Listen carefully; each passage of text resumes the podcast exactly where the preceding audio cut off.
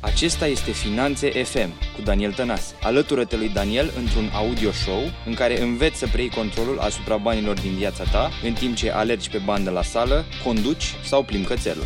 Iată gazda ta, Daniel Tănase. Salutare și bine ai venit la un nou episod din Finanțe FM.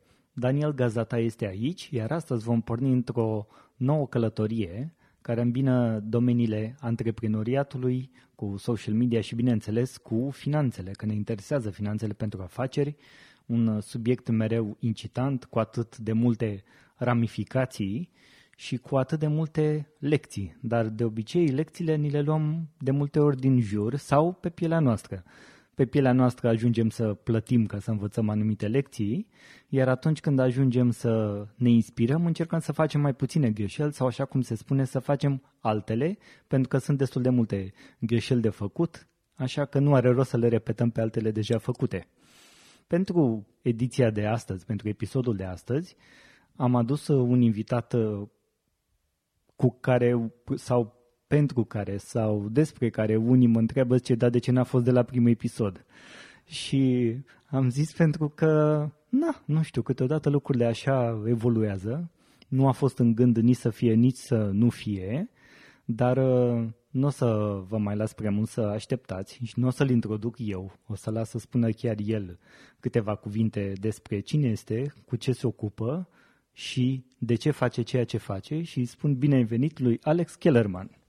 Salutare tuturor! Mulțumesc, Daniel, că în sfârșit facem și noi împreună un episod din podcastul tău.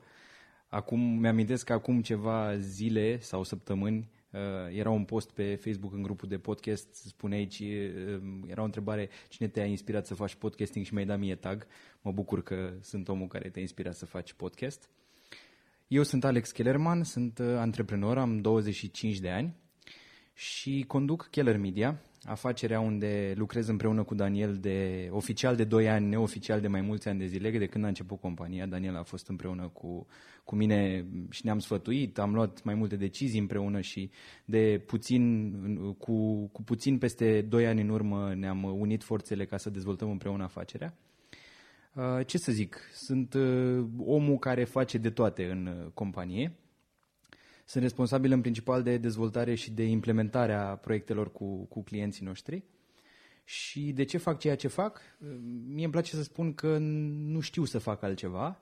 De mic am fost uh, comerciant, de mic uh, am încercat să vând lucruri și de mic am avut cumva gena asta antreprenorială, așa că atunci când a venit momentul să să-mi termin studiile astea obligatorii liceu, am ales să nu mă duc la facultate. De fapt, am ales să mă duc la cea mai scumpă facultate din uh, lume, și anume să-mi deschid propriul business și să învăț pe bani grei ce înseamnă să construiești un business, ce înseamnă să treci peste provocări, ce înseamnă să ai grijă de finanțele companiei, dacă suntem într-un podcast care se numește Finanțe FM. Și este o călătorie extraordinară, mă împlinește zi de zi, îmi oferă foarte multe lecții, și e fascinantă. E fascinantă. Întotdeauna mă gândesc, oare un, pe lângă to-do list-ul meu, o să, întotdeauna mă gândesc dimineața, oare unde o să ajung astăzi, oare ce veste o să primesc, oare ce client nou mai reușim să atragem, oare, oare ce client putem să pierdem, tot felul de, de întrebări din astea fascinante care mă fac să continui zi de zi și să merg pe călătoria asta a antreprenoriatului. Super. Și pe lângă asta sunt super pasionat de cafea, de natură, de condus și de tehnologie. Și de podcasting acum mai nou. Mai nou, da. Dar nu-i nimic, asta o să, o să ne țină ca și celelalte. Exact. Și da, sunt recunoscător pentru că m-a inspirat să, să încep podcastul în urmă cu 2 ani și ceva. Atât de mult deja, deja au trecut wow. 2 ani și ceva și pentru că discutăm astăzi despre antreprenoriat, așa cum ziceai, știu de mai de mult uh, diverse lucruri în, uh, în detaliu, dar astăzi voi încerca să fiu foarte obiectiv din postura de gazda acestui podcast și să vorbim despre rog.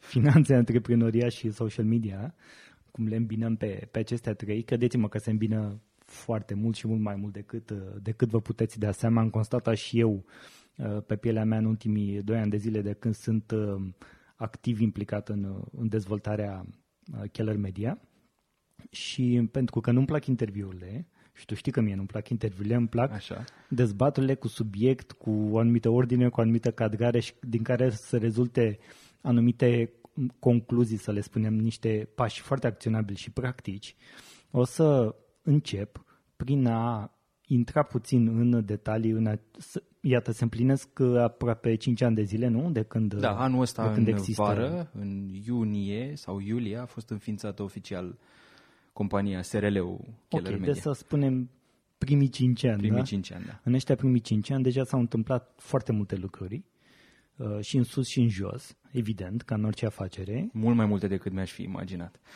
clar, da. Și uh, vreau să te uh, întreb, dacă ar fi să um, intrăm un pic în zona financiară. Uh-huh. Sunt foarte multe provocări, mai ales la început, poate în primul an, în primii doi ani, până ajungi un pic să, m, să zic așa, să-ți construiești, să-ți conturezi o strategie de dezvoltare sau așa, că la început lucrurile na, se întâmplă un pic haotic. Cum ai reușit să treci peste fazele de început și să începi efectiv să construiești o afacere? Întotdeauna am auzit că se spune că la început e mai greu și că după aia se mai simplifică și după aia te mai prinzi și mai înveți și așa. La mine a fost fix invers. Să explic. Când am început compania eram, cum îmi place mie să zic, company of one. Eram doar eu, trebuia să am grijă doar de mine și de clienții mei.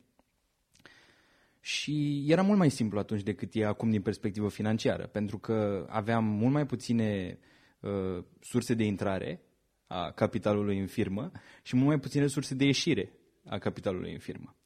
Cu timpul în ăștia 5 ani, ce s-a întâmplat este că uh, a, a trebuit să învăț cum să sincronizez și să administrez cât mai bine sursele de intrare, veniturile de la clienții noștri și poate din alte surse, cu multitudinea de surse de ieșire pe care le-am creat uh, dezvoltând business-ul. Pentru că atunci când eram în primul an, aveam, uh, aveam un singur, cam o singură sursă de, de venit, aveam poate 2-3 clienți, de, dar cumva era o singură sursă acolo și uh, câteva, să zic, sur, uh, căi de ieșire. Da?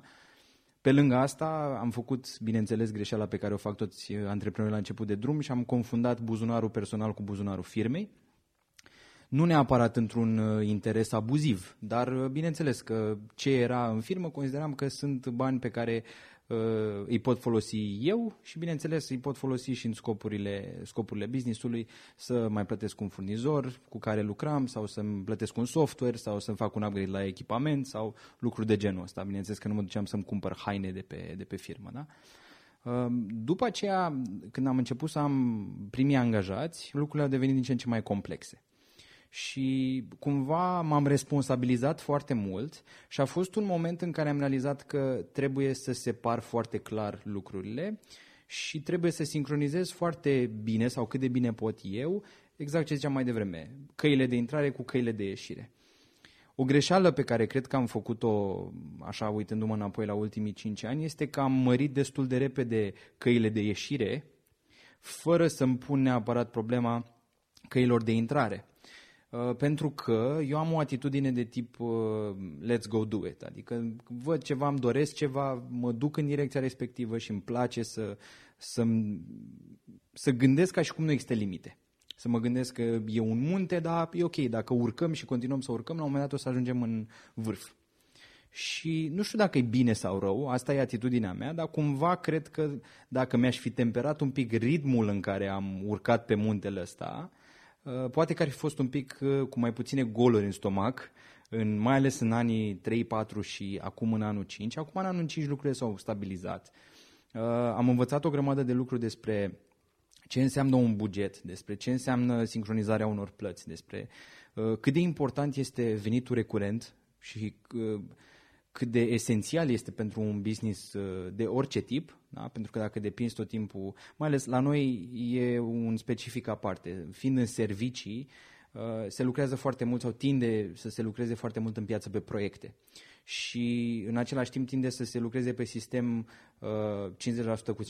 Îi semnezi un proiect, încasezi 50% din proiectul respectiv, poate trec o lună, două, trei, în cazul cel mai fericit câteva săptămâni și uh, încasez și restul uh, cu livrarea consemnată în scris. Uh, în funcție de cât de mult timp trece, aici pot să fie niște gap pe care trebuie să, să le acoperi într-un mod creativ. Fie cu surse de finanțare externă și o să vorbim și despre cum am reușit să atragem finanțări de la bănci, de la investitori, în ce momente. Uh, și overall mi se pare că toată treaba asta cu finanțele ține foarte mult de uh, o, o balanță între pragmatism și creativitate. Pentru că, într-adevăr, trebuie să fii pragmatic și să te uiți la cifre și mie îmi plac cifrele, îmi place să mă uit la ele, îmi place să văd cum se mișcă, îmi plac trendurile, îmi place să mă gândesc cum, ar, cum s-ar dezvolta, dar în același timp trebuie să fii creativ, pentru că trebuie să-ți lași acel loc să observi posibilitățile, le zic eu. Da? Pentru că dacă tot timpul o să te raportezi numai la balance sheet și numai la ce zice Excel-ul sau cash flow sau bugetul, s-ar putea să nu ți lași acel loc de mișcare sau acel loc de oportunitate, pentru că istoricul ăstora 5 ani mi-au demonstrat că nu știi niciodată când te sună o, o conexiune cu care te-ai cunoscut acum 6 luni și are un proiect pentru tine sau uh, se întâmplă ceva și uh, un client își crește nevoile și are nevoie de mai multe servicii de la tine, sau în partea cealaltă se poate întâmpla să se termine un proiect, să nu se mai reînnoiască un contract. Tot timpul sunt lucruri neprevăzute și de aia zic că e, e nevoie de multă creativitate și de un pic de curaj. Da, cam asta e, cam asta e cumva istoricul companiei din punct de vedere financiar. Exact cum ai zis, au fost niște momente care apar pentru că, așa cum uh, bine ai subliniat, cumva ai creat circumstanțele. Și uh-huh. vreau să zic un lucru pe care uh, l-am mai spus și cred că îl mai uh, repet acum, cel puțin încă o dată, cred că o să mai zic asta până să le intru amilor în cap. Niciodată, dar niciodată n-a corespuns un Excel cu realitatea. Absolut niciodată. și nici nu o să se întâmple vreodată ok, este bine să facem asta, este bine să bugetăm, este bine să prognozăm, este bine să estimăm din, pe baza anumitor premise, pe baza anumitor contexte, pe baza anumitor pur și simplu presupuneri, ceea ce se întâmplă din punct de vedere cash flow și alte lucruri de genul ăsta. Și toate instrumentele financiare pe care le putem folosi la un moment dat, însă creativitatea și flexibilitatea cred că vor rămâne întotdeauna atul antreprenorului care știe să folosească asta în avantajul lui și să-și dezvolte afacerea, să treacă peste uh, diverse obstacole și să ducă totul la nivelul următor. Și povesteam anul trecut uh, la conferințele Business Days, uh, când am fost speaker și am profitat cumva de ocazia asta, accentul și reprezentând Keller Media, am precizat exact lucrurile astea, vorbind acolo de prosperitate și vacuum, știi? Cum creezi vacuum, adică cum creezi, de exemplu, capacitate de producție, chiar dacă nu o ai folosită la maxim în acel moment. O creezi tocmai pentru că vrei să o umpli. Iar, în general, universul ăsta al nostru din, din jur are, cum să zic, are atul ăsta că umple orice gol, dar depinde de tine cu ce îl umpli. Știu că am împărtășit la un moment dat conceptul, eu cumva l-am dus mai departe și mai în detaliu pentru că am, am vrut să-l, să-l prezint și să-l uh, contextualizez în tot ceea ce facem noi și vreau să te uh, întreb în contextul ăsta cum ai dus tu ideile astea mai departe, cum ai umplut golurile. Eu am crezut întotdeauna într-un fapt foarte simplu atunci când vine vorba de, de business-ul ăsta pe care îl conduc. Mi-am dat seama după un an de zile că dacă vreau să-l cresc, îmi trebuie capacitate. Și mi-am mai dat seama de un lucru. Mi-am dat seama că modelul meu de business este să vând timpul oamenilor pentru banii businessurilor. Pentru că, repet, suntem un business de servicii și e normal, toate businessurile de servicii vând timpul oamenilor în schimbul uh, veniturilor. Da? Și recompensează oamenii cu o parte din veniturile alea și trebuie să mai rămână și pentru restul cheltuielilor și ideal să mai facem și profit. Dar revenind la întrebarea ta sau la, la subiectul ăsta, eu am crezut întotdeauna că dacă nu, nu ai cum să crești dacă nu ai capacitate de producție.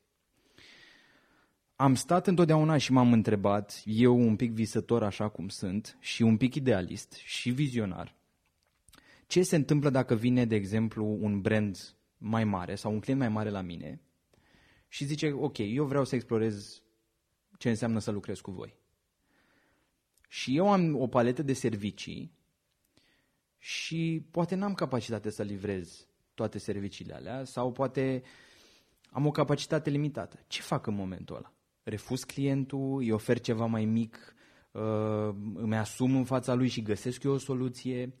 Să știi că o bună, o bună vreme așa am făcut.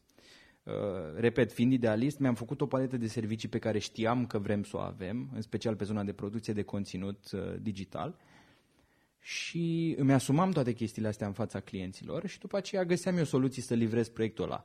A se asculta, găseam eu soluții, uh, externalizam la diversi colaboratori în care aveam mai multă sau mai puțină încredere. Bineînțeles că lucrurile au ieșit uh, prost câteodată, pentru că colaboratorii sunt colaboratorii, au businessul lor și întotdeauna vor avea interesul lor peste al tău, E absolut normal, nu e un lucru rău, da, e absolut normal. Și atunci mi-am dat seama că, cu adevărat, dacă vreau să construiesc o companie semnificativă, care să aibă un impact și care să lucreze cu clienți din ce în ce mai interesanți și care să-și livreze până la urmă misiunea cu care am pornit, aceea de a ajuta brandurile și businessurile să creeze conținut pentru platformele de social media și pentru platformele unde există atenția consumatorilor în 2020, asta înseamnă tot ce înseamnă internet – ca să genereze un efect de business. Uh, în ultimele șase luni de zile mi-am dat seama că undeva pe parcurs m-am deconectat de misiunea asta și m-am dus în mult prea multe direcții și în momentul în care m-am reconectat la misiunea asta, mi-am amintit de momentul ăla în care am, în, în primul an de zile, în primul an și jumătate, când trăiam atât de intens viziunea asta și misiunea asta și când m-am conectat cu, cu misiunea asta, lucrurile au început să meargă altfel. Eu am început să am altă energie, mi-au venit idei noi, am început să fac schimbări, am început să schimb modul în care facem lucrurile, au început să se întâmple lucrurile altfel. Și revenind, mi-am dat seama că dacă nu creez acest vacum, dacă nu aduc lângă mine resursele de care am nevoie, indiferent dacă în momentul T0 în care aduc eu resursa aia, am capacitate de producție, pardon, am uh, volum de producție, să-i, să-i ofer acelei resurse sau nu, sau am 20% sau am 50% sau am 70%, cumva am avut încredere că lucrurile vor merge bine și că în momentul în care o să vină oportunitatea aia despre care vorbeam, o să fim pregătiți.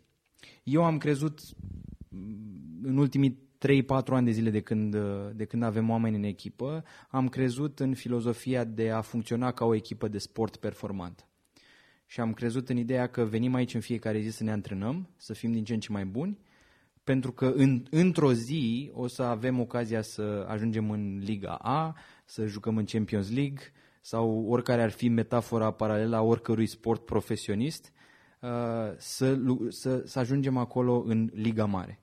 Da? unde cred că își dorește. Nu știu dacă își dorește toată lumea. E important să fii mulțumit cu. E important să găsești acel lucru care te face mulțumit. Asta e o altă discuție. Dar cu viziunea asta am încercat tot timpul să investesc cât de mult se poate și tot ce se poate, inclusiv bani care nu erau ai mei, ci ai băncilor și ai investitorilor, să, ca să creezi capacitate și ca să creezi acest spațiu în care oamenii să vină, să, se antrene, să ne antrenăm împreună și să ne pregătim pentru acel uh, sau acele meciuri din Liga Mare. Și iată că mi s-a confirmat uh, din ce în ce mai mult, mai ales în ultimul an și jumătate și mai ales în ultimele șase luni, când au început lucrurile să vină către noi și suntem pregătiți. Adică, poate nu suntem perfecți, Doamne ferește, nu există așa ceva, dar uh, nu vreau să-mi imaginez ce înseamnă să fi venit în momentul ăsta un brand mai mare sau un client mai mare la noi și să nu fi fost pregătiți, pentru că n-am făcut față și n-ar fi fost un start bun în colaborarea respectivă. Ai zis de echipă de sport performantă, iar eu știu că echipele de sport performante, în general, ca să ajungă să facă performanță, îndeplinesc câteva caracteristici. Pe de o parte că fac uh, un efort de echipă, pe de altă parte că investesc foarte mult în dezvoltare, că nimic nu se întâmplă peste noapte, lucruri absolut firești. În același timp, au nevoie și de buget echipele performante. Știm bine, adică ai văzut, de exemplu, dacă te uiți la nu știu, la fotbal, la basket, la, chiar și la tenis de câmp, unde acolo nu este, nu este neapărat echipa care se vede, echipa este cu totul, cu sportivul da, vedem pe teren cine joacă, dar în spate psihologul, sunt... Exact, exact. Toată lumea. Tot o echipă este și acolo și aia trebuie să fie performantă, pentru că toți își pun amprenta și toți influențează mersul echipei. Dar referitor la partea de uh, buget, ca să poți să susții echipa, da? să se formeze, să crească, să se antreneze, să lucreze din ce în ce mai bine împreună, să fie acea mașinărie de marketing de care, de care spui sau de creare de conținut care crezi că sunt niște uh, lecții, să zicem, pe de-o parte, și care ar fi niște aturi care te-au ajutat cel puțin până acum să asiguri acele resurse financiare necesare pentru echipă? În primul rând, cred că e cel mai important aspect este mentalitatea despre care vorbeam mai devreme, că fac eu cumva și găsesc resurse. Mi-am dat seama că ăsta e unul din talentele mele, să atrag și să gestionez resurse de OCFL. Aici vorbim de resurse financiare, dar nu numai, adică trebuie vorbim și de echipamente, vorbim și de, de tot felul de lucruri, vorbim și de hârtie igienică și de săpun lichid și de curățenie și de spațiu și de birou și de calculatoare și de toate. Am cumva mentalitatea asta că mă duc și găsesc eu resurse și le ofer înapoi în, în echipă, ca lider de echipă. Iar apoi, uh, cred că există o multitudine de instrumente financiare pe care orice antreprenor le are la îndemână, de care, se, de care din punctul meu de vedere ar trebui să se folosească cât de repede poate în funcție de etapele de evoluție ale business-ului său, fie că vorbim de bănci, iar aici linia de credit e produsul meu bancar preferat, Uh, cred că orice business ar putea, să, uh, ar putea să aibă de câștigat dacă după 2 ani de existență economică pe hârtie se duce și aplică pentru o linie de credit, oricât de mică sau cât de mare ar fi ea, orică, orică o folosește, orică nu o folosește, ne-a salvat de atât de multe ori încât nici nu mi le amintesc pe toate. Uh, bineînțeles că orice produs de creditare bancară poate fi avantajos. Am observat că băncile și-au deschis divizii speciale pentru afaceri mici Chiar și noi am beneficiat de o astfel de, de facilitare de, de credit și poți să-ți negociezi într-o oarecare măsură niște condiții avantajoase pentru tine. Mm, a mai fost o oportunitate interesantă pentru noi faptul că am prins primul Startup Nation din România și am reușit să ne dotăm un studio întreg de, de producție cu, care, care valorează undeva la 30-35 de mii de, de euro, inclusiv microfoanele astea după care registrăm podcastul. Și apoi uh, a venit momentul cel mai interesant, care m-a învățat cele mai multe lecții, când uh, din, i-aș zice dintr-o împrejurare, dar n-a fost așa, uh, dintr-o discuție am ajuns să, să identific posibilitatea de a atrage un investitor. Salut, Andrei! Dintr-o discuție la cafea cu un, un prieten, actual foarte bun prieten, Andrei Calagiu îl cheamă, și aflam la momentul respectiv, acum uh, un an și un an și câteva luni, aflam că activitatea lui principală este să, să intre în business-uri, să investească în ele și să implice activ ca să le crească împreună cu echipa de management sau împreună cu antreprenorul și să, să câștige împreună. Și mi s-a părut un, o, o mentalitate foarte sănătoasă, mi s-a părut o oportunitate foarte mișto și mai are un pic și se face fix un an de când am bătut palma, Andrei a intrat în compania noastră și am lucrat foarte aproape în, în lunile astea și în acest aproape un an de zile să creștem compania. Iar lecția cea mai mare pe care mi-am luat-o în, în relația asta cu un investitor pe care nu ți-o iei din nicio altă experiență cu nicio bancă este cât de mult contează un buget de venituri și de cheltuieli, cât de mult contează un cash flow, cât de mult contează să te uiți la cifrele astea într-un mod structurat și cu o frecvență regulată și, în general, cât de mult te ajută un partener obiectiv care are un interes comun cu tine, pentru că Andrei e un investitor foarte atipic, nu este genul de investitor de tip uh, venture capital care vine, pune banii și după aia vă vedeți o dată pe lună sau o dată pe trimestru și vă uitați cum au mers cifrele. Nu e niciun tip de investitor de tip uh, angel, care pune banii și așteaptă să crească acolo la următoarea rundă de finanțare. Este un partener în adevăratul sens al cuvântului, care pune lângă tine resurse. Fie că înseamnă bani, fie că înseamnă network, fie că înseamnă timpul lui, care na, e limitat pentru că trebuie să fie în multe direcții, fie că înseamnă orice alt fel de, de resurse. Și cumva de aici, în ultimul an de zile, mi-am luat cele mai multe lecții pe parte financiară și pe parte de administrare a, de administrare a afacerii, dar, și există un mare dar aici, relația și sinergia dintre, dintre mine și el ca parteneri este mult mai importantă decât uh, banii și decât uh, lecțiile respective, pentru că dacă nu exista relația respectivă, nu s-ar fi întâmplat toate lucrurile astea. Așa că cam astea au fost. Iar din, lecțiile, din lecția cu, cu băncile, ce mai vreau să punctez este că banca poate fi un ajutor și banca sare să te ajute așa, atunci când uh, îi cere ajutorul, dacă ești eligibil și dacă ești bancabil.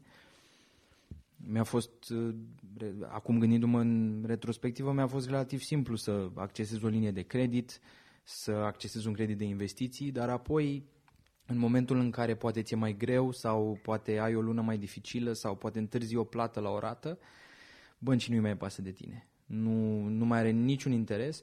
Cumva uh, înțeles și acceptat, pentru că ți-a dat bani și acum tu îi datorezi, dar uh, nu, e, nu prea există factori umani în, uh, în bănci și cumva asta, asta, a fost, asta a fost cea mai importantă lecție, că e un, un instrument de care te poți folosi, dar să te folosești cu grijă și cu atenție și să te asiguri că îl faci într-un moment în care e confortabil pentru tine. Nu neapărat să acoperi găuri, că dacă îl folosești să acoperi foarte multe găuri, atunci produsul bancar se termină și găurile rămân acolo. Așa că mai bine te concentrezi pe celelalte lucruri uh, și folosești, adică a se înțelege pe creșterea afacerii, pe mai mulți clienți, pe mm, dezvoltarea serviciilor sau produselor astfel încât clienții să fie mulțumiți și să revină și să recomande, tot felul de instrumente din asta de creștere a afacerii, ca apoi celelalte soluții să fie doar un backup sau un accelerator de creștere. Super. Mulțumim pentru toate detaliile. Cu drag. Asta cu, cu banca se știe că aia cu umbrela cu soarele, cu vremea rea, știi cum e, ți dă când așa și ți când așa. Exact. Ca să nu intrăm în foarte multe detalii. Și da, salut Andrei, ce m-am mai chinuit cu cash flow-urile alea, dar a fost, a fost foarte bine. Cred că Andrei o să afle cu ocazia asta că e și el invitat la podcast. Perfect. Să discutăm pe o zonă investițională, așa că te salut Andrei și te invit uh, oficial să facem un episod împreună. Hai să trecem un pic mai departe și de-a lungul timpului ai avut de-a face cu clienți din diverse domenii, din uh, diverse paliere de dezvoltare ale afacerilor lor, mă refer, adică fie că erau mai mari, fie mai mici, fie mai avansați, fie mai detaliați, unii mai wide, unii care se ocupau de sau se ocupă de, să zic așa, în zona de personal branding, dar în marea majoritate sunt uh, companii, sunt branduri care vor să se poziționeze și să folosească instrumentele specifice din contextul social media pentru a obține ceva, pentru a-și îndeplini anumite obiective de afaceri. Și vreau să te întreb din punctul ăsta de vedere, observând atât de multe domenii, atât de multe companii, interacționând deja cu zeci de oameni, să zicem așa, care într-un fel sau altul ne-au fost, ne-au fost clienți în, în ultimii ani de zile. Cât de important este să știi să faci asta și să înțelegi zonele astea de, de strategie, de producție de conținut, de promovare plătită, ceea ce face Keller Media, să zic așa. Hai să o punem așa. Cât de important este pentru orice business să fie cunoscut? E o întrebare fix retorică, adică toată lumea, orice antreprenor dacă îl întreb sau orice reprezentant al companiei va fi de acord cu mine dacă mă uit în ochii lui și zic dacă, dacă află mai mulți oameni de tine, dacă te cunosc mai mulți oameni, o să fie mai bine pentru businessul tău? Răspunsul întotdeauna o să fie da. N-are cum să fie nu. Da? De ce? E un principiu foarte simplu. Nu are cum să devină nimeni clientul tău, să cumpere nimic de la tine dacă nu știe cine ești. Da? Așadar, e, se reduce la, dacă vrei, la o nevoie care e, e cam piramida lui Maslow. E o nevoie de bază a oricărui business să aibă această componentă de comunicare. Putem să zicem marketing, putem să zicem digital, putem să zicem PPC, putem să zicem advertising, putem să zicem TV, radio, print, podcast, social media, Facebook, orice. În esență e vorba despre comunicare. Este vorba despre a expune businessul tău către un public. Relevant sau nu pentru tine e o altă discuție. Da? Dar la asta se reduce. E o parte integrală. E la fel ca mâncarea, ca sexul și ca ce alte nevoi de bază din uh, piramida lui Maslow pentru oameni. La fel este și pentru o companie. Ce mă frapează să descoper în mediul de business din România și să văd în rândul oamenilor cu care am lucrat, am interacționat, mai degrabă în rândul oamenilor cu care am interacționat și n-am lucrat, pentru că cei care am lucrat înseamnă că am fost aliniați într-un mod sau altul, este că nevoia asta de comunicare nu e în piramida lui Maslow și la ei. Sau dacă este, este într-un mod foarte unilateral. Adică, de fapt, nu știu dacă există foarte unilateral, e unilateral și atât. Da?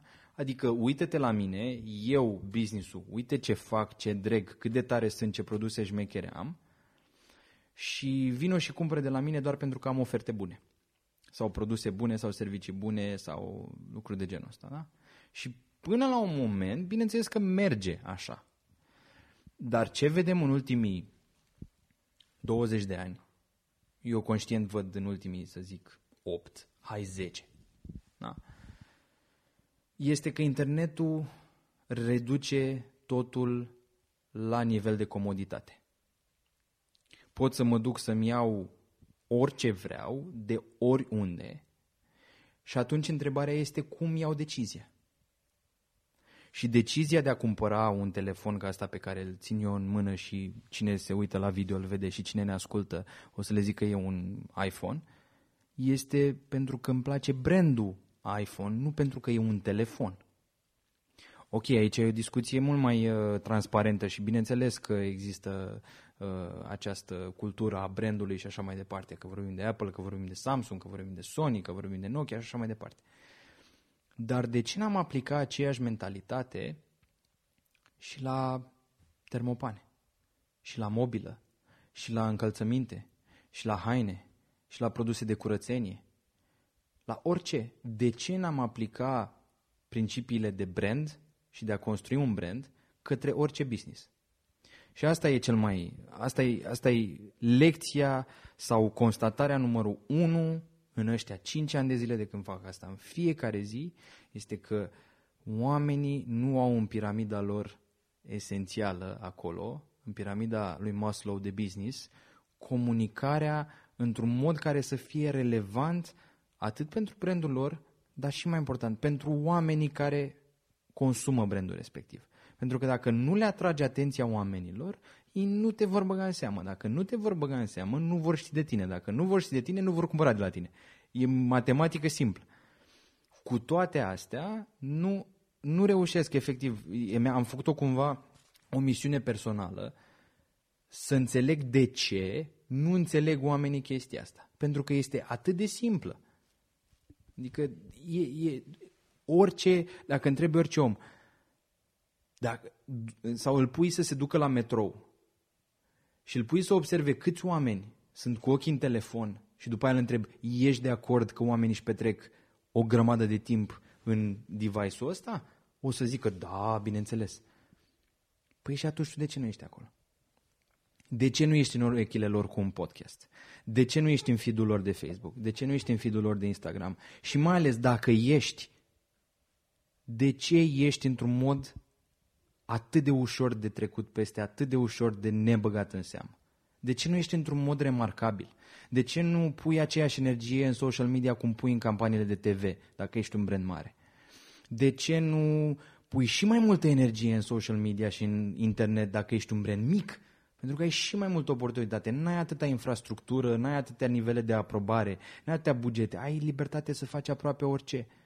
De ce nu faci lucrurile astea? De ce nu te folosești de oportunitatea asta?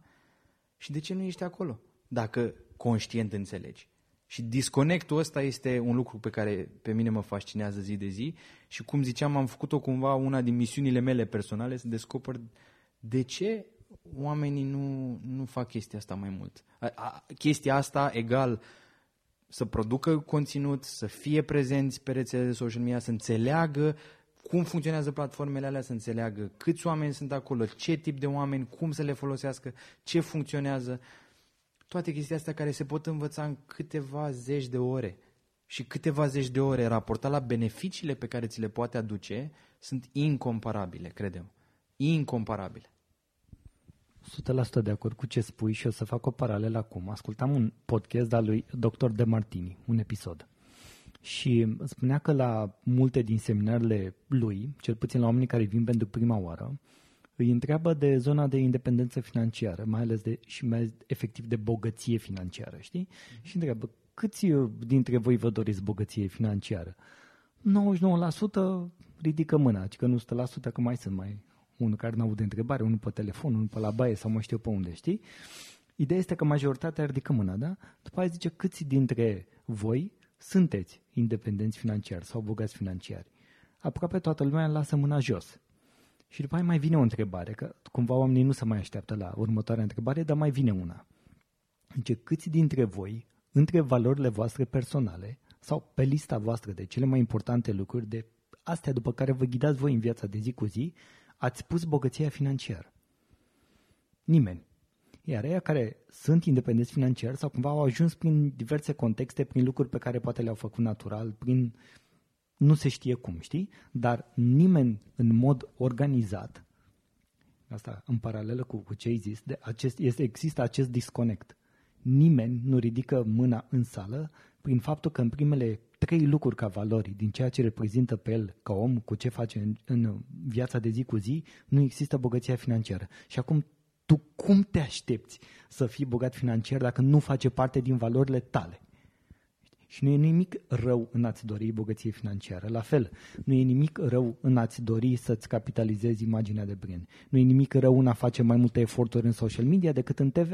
Nu e nimic rău ca brand mic să beneficiezi și să capitalizezi toate oportunitățile care sunt acum în, în fața ta. Categoric, nu. Deci, la fel și pentru mine este același disconnect în zona financiară, pentru că m-am ocupat de asta și de educație financiară în România, în care, exact ca doctor de Martin, nu înțeleg acest disconnect, pur și simplu. Mai e o chestie. Am observat că interacționând cu business-uri care s-au ridicat într-o eră pre-internet, sau, hai să zicem altfel, într-o eră semi-internet, în care internetul e în România de 20 de ani. Da? Și pe planeta asta e de vreo 20 și ceva de ani. Da, 30 nu știu, de exact, ani, probabil.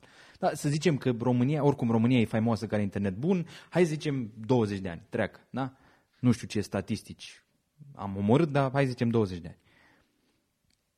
Sunt foarte multe business-uri care au crescut fără internet fără niciun fel de ajutor, fără niciun fel de software. Um, poate că vorbim de fabrici care sunt producătoare, poate că vorbim de distribuitori, de importatori, de lucruri de genul ăsta. E rezistența la schimbare, cred, care cea, e cea care se manifestă acum.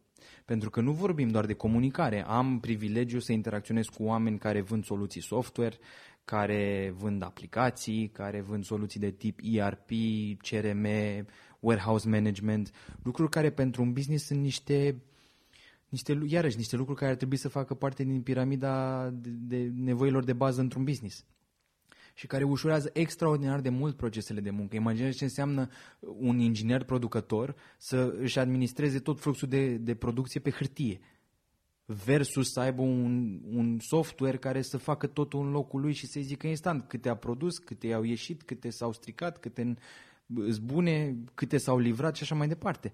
Dar uh, mie mi se pare că rezistența asta la, la schimbare se manifestă atât în ceea ce înseamnă comunicare și cum îți construiești comunicarea relevantă pe platformele de social media și pe oportunitățile pe care le ai acum, că nu doar platformele de social media sunt uh, singura oportunitate de acum, dar vorbind în general de internet, cum te folosești de internet ca să-ți crești business-ul și să comunici într-un mod eficient care să te servească ani de zile, uh, rezistența la chestia asta este aceeași cu rezistența la schimbare. E fie asta, oamenii nu vor să implementeze, să adopte soluții noi și s-au obișnuit că e confortabil așa, este și sau mentalitatea de, mentalitatea de tip las că merge și așa, care este foarte periculoasă. Oamenii care au mentalitatea asta nu realizează că internetul reduce totul la nivel de comoditate. Nu realizează. Sunt o, o companie care acum este uh, producătoare de orice, va fi redusă la nivel de comoditate. Pe altă parte, nu realizează că poate modelul lor de business poate fi eficientizat folosind internetul. Că de ce, de, de ce tu ca tu producător te duce să vinzi numai către distribuitori și ea să vândă la următorul rând și următorul rând și clientul final are un markup de 700% și tu vinzi cu, produci cu un leu, vinzi cu 3 lei și la clientul final ajunge cu 13, când ai putea să produci cu un leu și să vinzi cu 5 lei direct la client.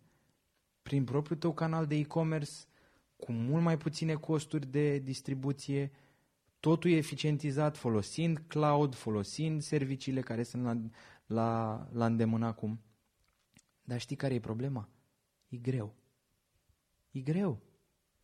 Și businessurile astea care, aveau, care ar avea potențialul ăsta, câteodată sunt conduse de oameni care sunt trecuți de 45 de ani, care au o familie, care au copii și care încet, încet vor să se retragă, nu mai au energie sau poate dacă au energie nu mai au chef și voință să se implice să facă lucrurile altfel.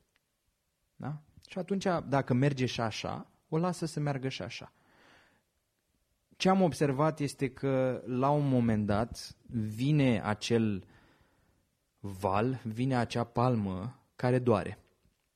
Și nu odată am văzut, uh, mi-a fost dat să văd un business care este pe trend ascendent de, uh, scuze, pe trend descendent de 3-4 ani de zile și nu știe ce să facă. N-a schimbat nimic și el crede că asta nu e problema. Și aici e ironia, că tocmai pentru că n-ai schimbat nimic, ai ajuns într-o situație în care compania ta se duce în jos. Și aici e un mix de comunicare, e un mix de administrare, e un mix de alocare a resurselor, dar cel mai mult este, cred, despre dorința liderilor sau oamenilor care conduc respectiva afacere să se adapteze la schimbări și să, să le pese un pic mai mult de ce se întâmplă în lumea asta, să fie un pic mai empatici și să-și dea un pic mai mult interesul. Eu cred că dacă ar face asta, am vedea mult mai multe, mult mai multe lucruri interesante și în campanii de advertising, și în campanii de marketing, și în conținut, și în toate mediile, și în soluții ale afacerii, și în produse sau servicii noi. Toată lumea ar avea de câștigat dacă mai mulți oameni și-ar da un pic mai mult interes. Ai vorbit de internet, interes, de oameni care se implică, de oameni care cumva au preluat uh, friele și și tu și eu și știu că o grămadă de oameni de la noi din România urmăresc uh, oameni din, din afara țării pe scene, pe podcasturi, pe YouTube, în diverse medii, sunt așa ca un fel de mentori virtuali. Da, Men- mentorii din trafic. Da. Sunt la Traffic mine. University. exact, exact. Așa. Și îi, îi urmăresc în diverse locuri. Cumva chiar se simt conectați cu, poate cu filosofia lor, cu modul lor de a face lucrurile și așa mai departe, știi? Categoric. Și eu și... am un super mentor Clar, pe care știm. îl urmez. în curând în România. Gary Vaynerchuk, dacă, are, dacă se întreabă cineva. Exact, la Brand Minds, le facem și la reclamă. Așa, și uh, e foarte interesantă partea asta, pentru că oamenii din afară, în general vorbim așa dinspre vest, spre încoace, cu cât ne apropiem de noi, cu atât scade, scad toate lucrurile de care tu ai zis mai devreme. Oamenii sunt mai puțin interesați, vor să retragă mai repede, n-au dorința asta de a se afișa, uh, nu vor să fie văzuți gen ca niște influencer de pe Instagram sau mai știu eu ce. Cu, cu toate astea, și noi avem exemple foarte puternice, inclusiv la, la noi în companie, printre clienții noștri, aduc vorba aici de personal branding. Și de cât de dispus este omul care a avut viziunea, a care a pornit acea afacere să se implice și să, zic așa, să tragă după el business-ul. Sunt din ce în ce mai mulți oameni care au început să înțeleagă asta și în România, dar, iată, în afară avem exemple de oameni la 60-70 de ani, chiar și trecuți și de, de, de vârste care sunt, aportă o, o rețea socială nouă. Mă, oamenii sunt acolo și produc conținut și trag după ei în continuare brandul, poate îi duc numele pentru niște generații. Că după aia nu vreau să dăm în discuții de vorbind de moștenire, de generații. Dar importanța. Ideea este că oamenii sunt mult mai deschiși să facă asta și au înțeles cât de puternic este uh, brandul personal și investesc foarte mult în direcția asta. Crezi că în România lucrurile merg într-o direcție bună? Avem, poate, nu știu, exemple cum vezi uh, dezvoltarea brandului personal în România și cum crezi că va trage afacerile după el? Cu siguranță avem exemple de branduri personale în România, sunt atâtea, sunt atâtea personaje construite de media mainstream, de TV, de radio și de alte, de alte zone. Începem să vedem branduri personale construite și din rândul oamenilor care reprezintă companii prin interviuri, prin presă, prin toate zonele astea. Ce mi-ar plăcea să văd mai mult în România sunt branduri personale construite cu ajutorul internetului. Da? Pentru că avem câteva, avem câteva chiar extraordinare. Și aici l-aș menționa pe George Buhnici, care are un brand personal extraordinar. Și, mă rog, e o discuție, e o curiozitate de-a mea așa filozofică, dacă el ar fi avut uh, același impact și același brand personal dacă ar fi fost fără TV și doar cu internet. Poate că da, poate că nu, dar ăsta a fost contextul lui. Și mai avem multe alte branduri care acum vedem că tranziționează către internet. Da, Buhnici a plecat din TV. Uh, Andreea Esca are propriul podcast. Uh, Dragoș Stanca are uh, Upgrade 100 care e, e la radio, dar din start, din ziua 1 a fost și în formă de podcast. Deci și el a fost uh, un om care original a fost la, la radio. Radiourile merg în zona de online, în zona de podcast. Deci vedem cum va tranziția asta către internet, dar nu sunt, adică la cât, de, la cât de jos este bariera de intrare în a-ți construi un brand personal în ziua de astăzi, și aici mă refer la a produce conținut și a-l distribui pe rețelele de social media pe cele 5 care cotează în România, ai 4 dacă vrei să fii mai uh, conservator, Facebook, Instagram, LinkedIn și YouTube, cu mare accent pe LinkedIn, mai ales dacă ești antreprenor și mai ales dacă ești în orice fel de context de business, pentru că riciul organic acolo e senzațional. Aș vrea să văd mai multe branduri personale construite așa. De ce? Pentru că e, e, e win-win audiența, dacă, dacă este mai mulți oameni care se implică și construiesc Există, hai să zic asta înainte, există un singur mod de a-ți construi un brand personal în online. Și ăla este să produci conținut valoros și să-l distribui acolo unde oamenii sunt. Să produci conținut valoros înseamnă, valoarea eu o definesc ca entertainment sau informații slash educație. Da? Prin urmare, dacă avem mai mulți oameni de genul ăsta care aduc valoare, consumatorii sunt mai mulțumiți, mai fericiți, mai educați, mai distrați, mai cum vrei tu să-i zici. Da? Asta înseamnă că avem platforme mai calitative, oamenii petrec și mai mult timp acolo, există și mai multă oportunitate, crește din ce în ce mai mult și uite așa o să avem noi primii milionari, avem deja primii milionari din YouTube, o să avem din ce în ce mai mulți uh, uh mini-milionari da, care, sau sute de miari, da, care fac sub un milion uh, pe an din, uh, din platformele astea, o să vedem din ce în ce mai mulți speakeri care sunt aleși pe baza conținutului pe care îl uh, produc. Deja vedem asta la conferințele naționale, dar o să, cred că o să o vedem din ce în ce mai mult. Uh, și overall mi-ar plăcea ca mai multă lume să intre în spațiul ăsta și din nou să-și dea interesul. Pentru că, da, bariera de intrare este foarte joasă, oricine poate să-și cumpere un microfon să înceapă un podcast, oricine poate să-și cumpere o cameră video să înceapă un vlog, dar întotdeauna se va reduce la cât de bun ești și la ce valoare ai de oferit. Din fericire există mulți oameni valoroși în România asta, ca să fac un contrast cu uh, judecata mentalității pe care am făcut-o împreună mai devreme, că oamenilor nu le pasă și că nu mai vor și că sunt needucați. De cealaltă parte există acel segment de 10, 15, 20% din populație care vrea, care îi flămândă, care își dorește. E un grup de oameni care mișcă lucrurile și care au extraordinar de multe de oferit și îi aplaud de fiecare dată când, văd, când îi descoper și văd că fac asta.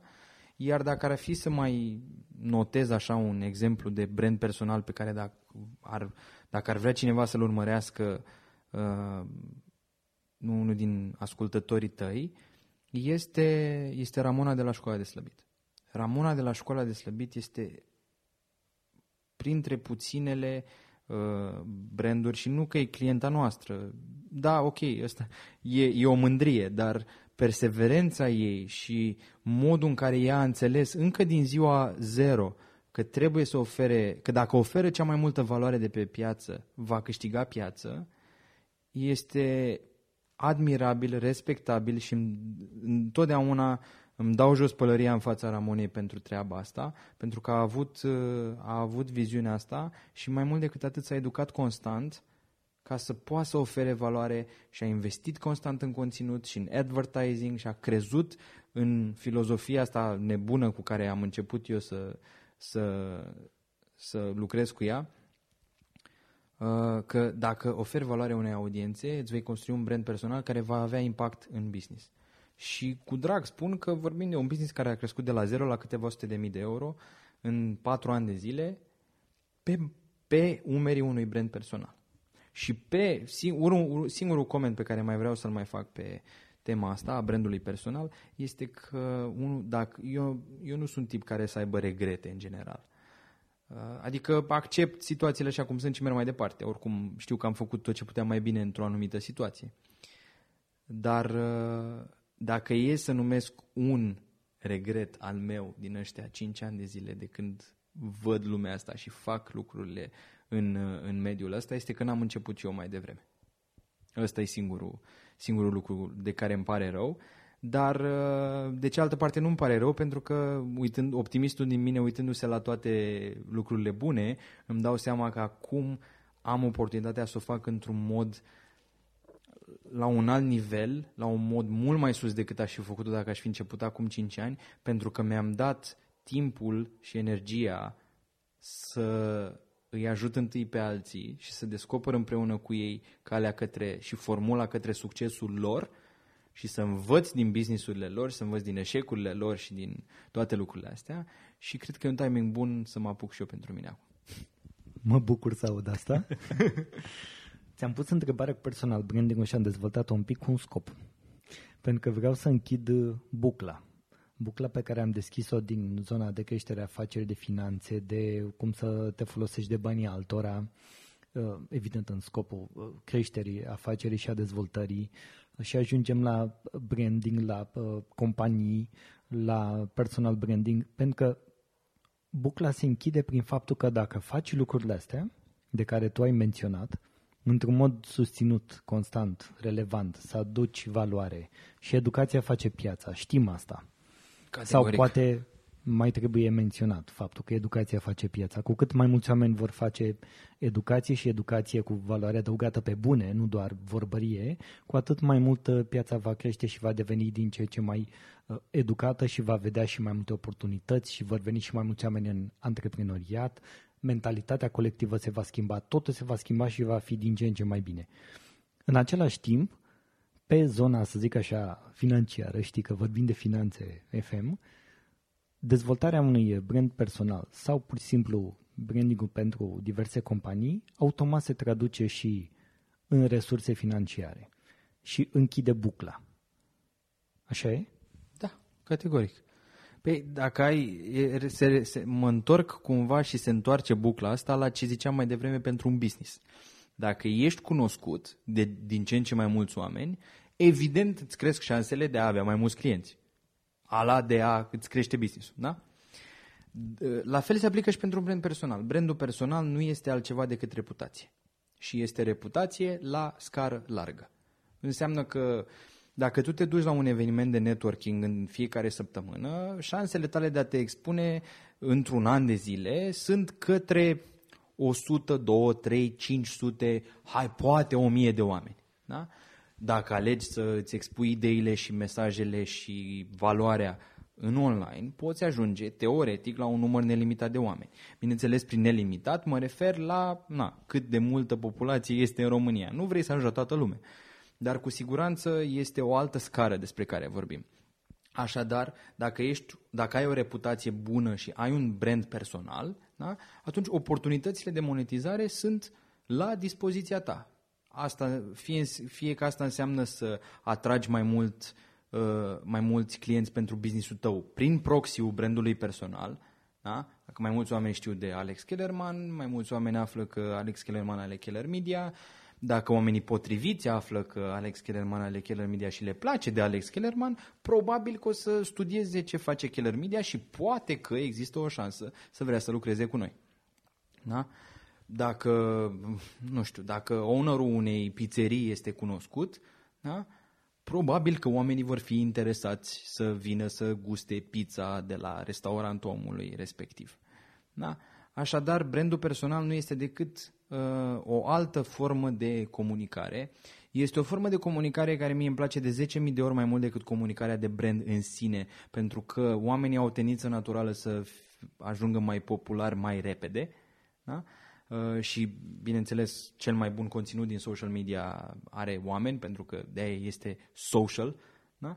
Uh, și uh, overall eu sunt un mare fan al brandurilor personale. Mi-ar plăcea să, repet, să văd mai mulți oameni care fac asta și să realizeze că oportunitățile sunt nelimitate și neașteptate.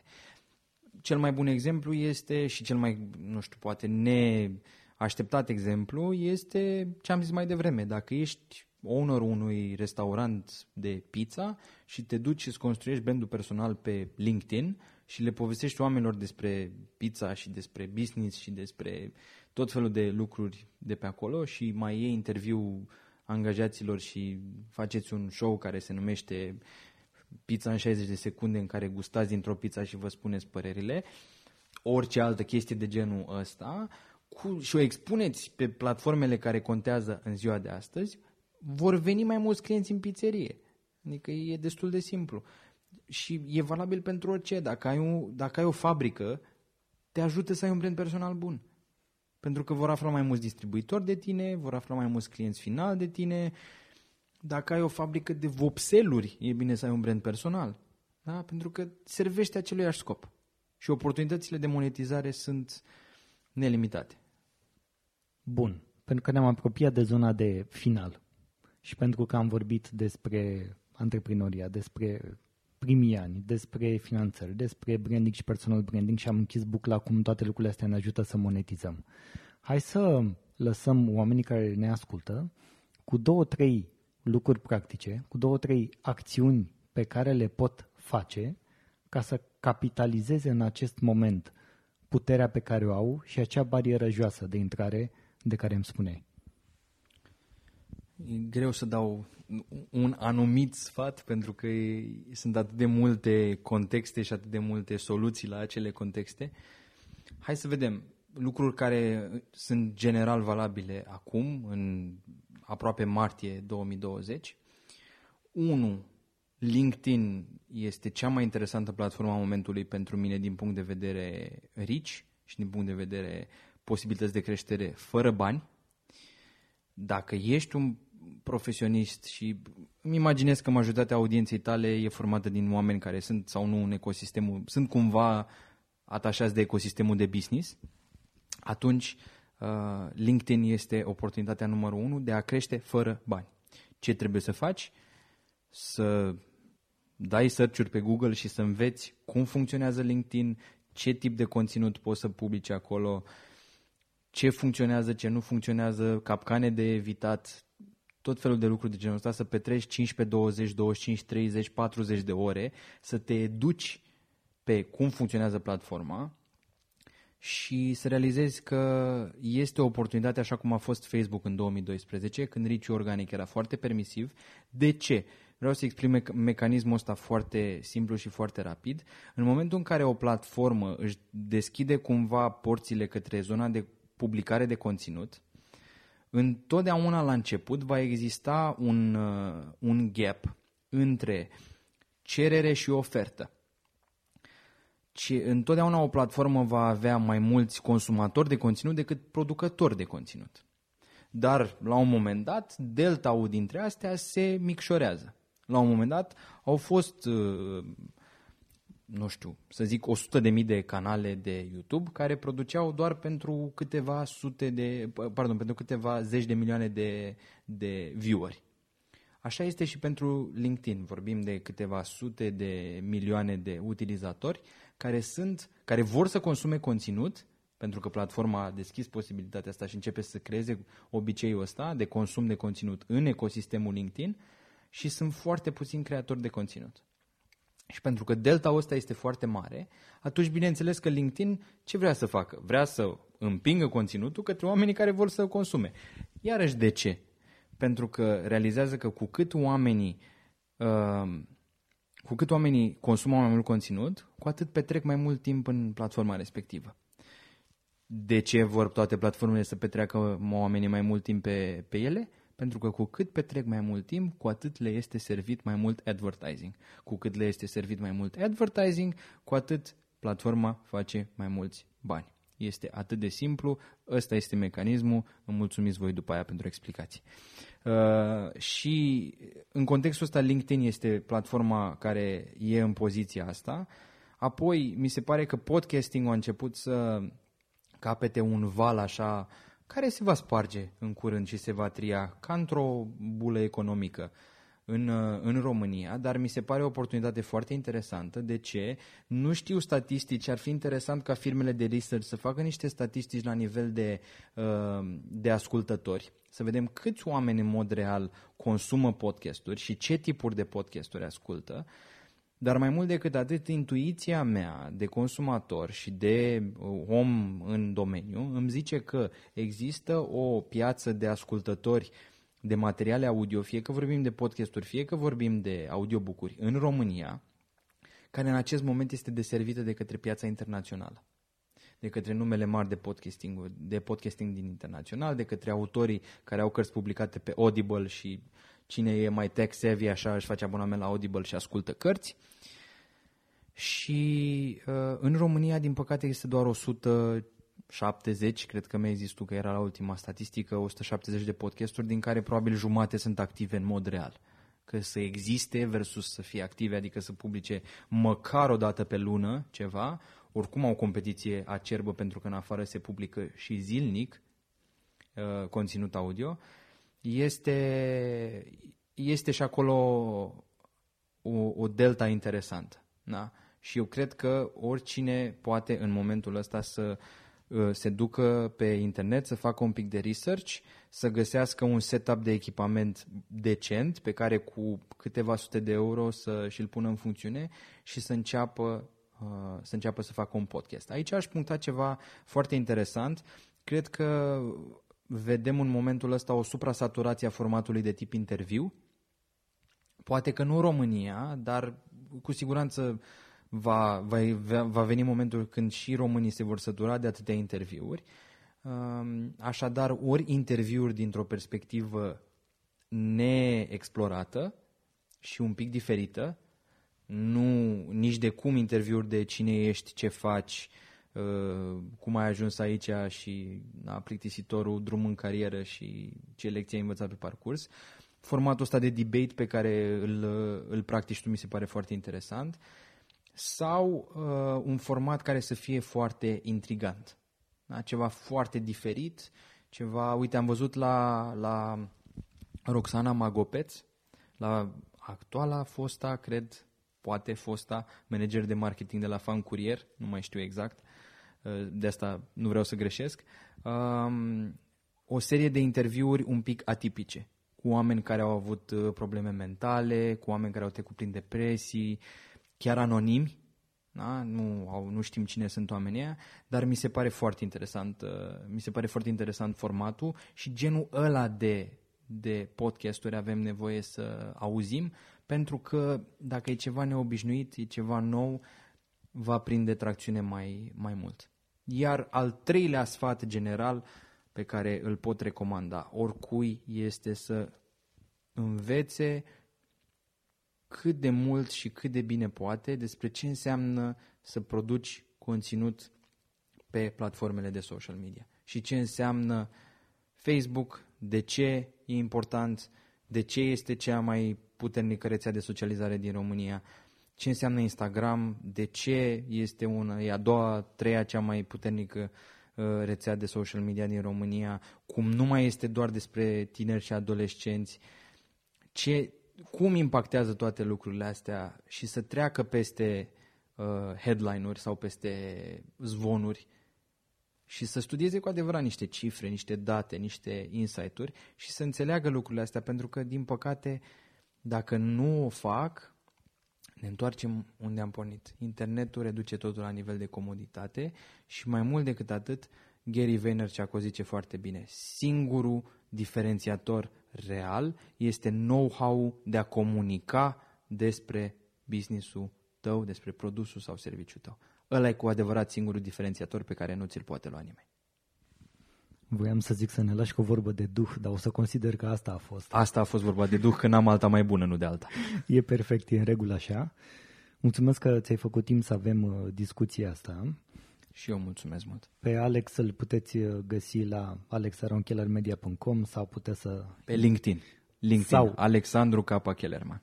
Alexandru Capa Kellerman pe LinkedIn și în curând uh, și cu un nou podcast? Da. Îmi dai voie să mă Îți promovez un pic? Mulțumesc. Un pic. Uh, urmează să lansez primul podcast din România dedicat uh, managerilor de marketing sau liderilor de marketing.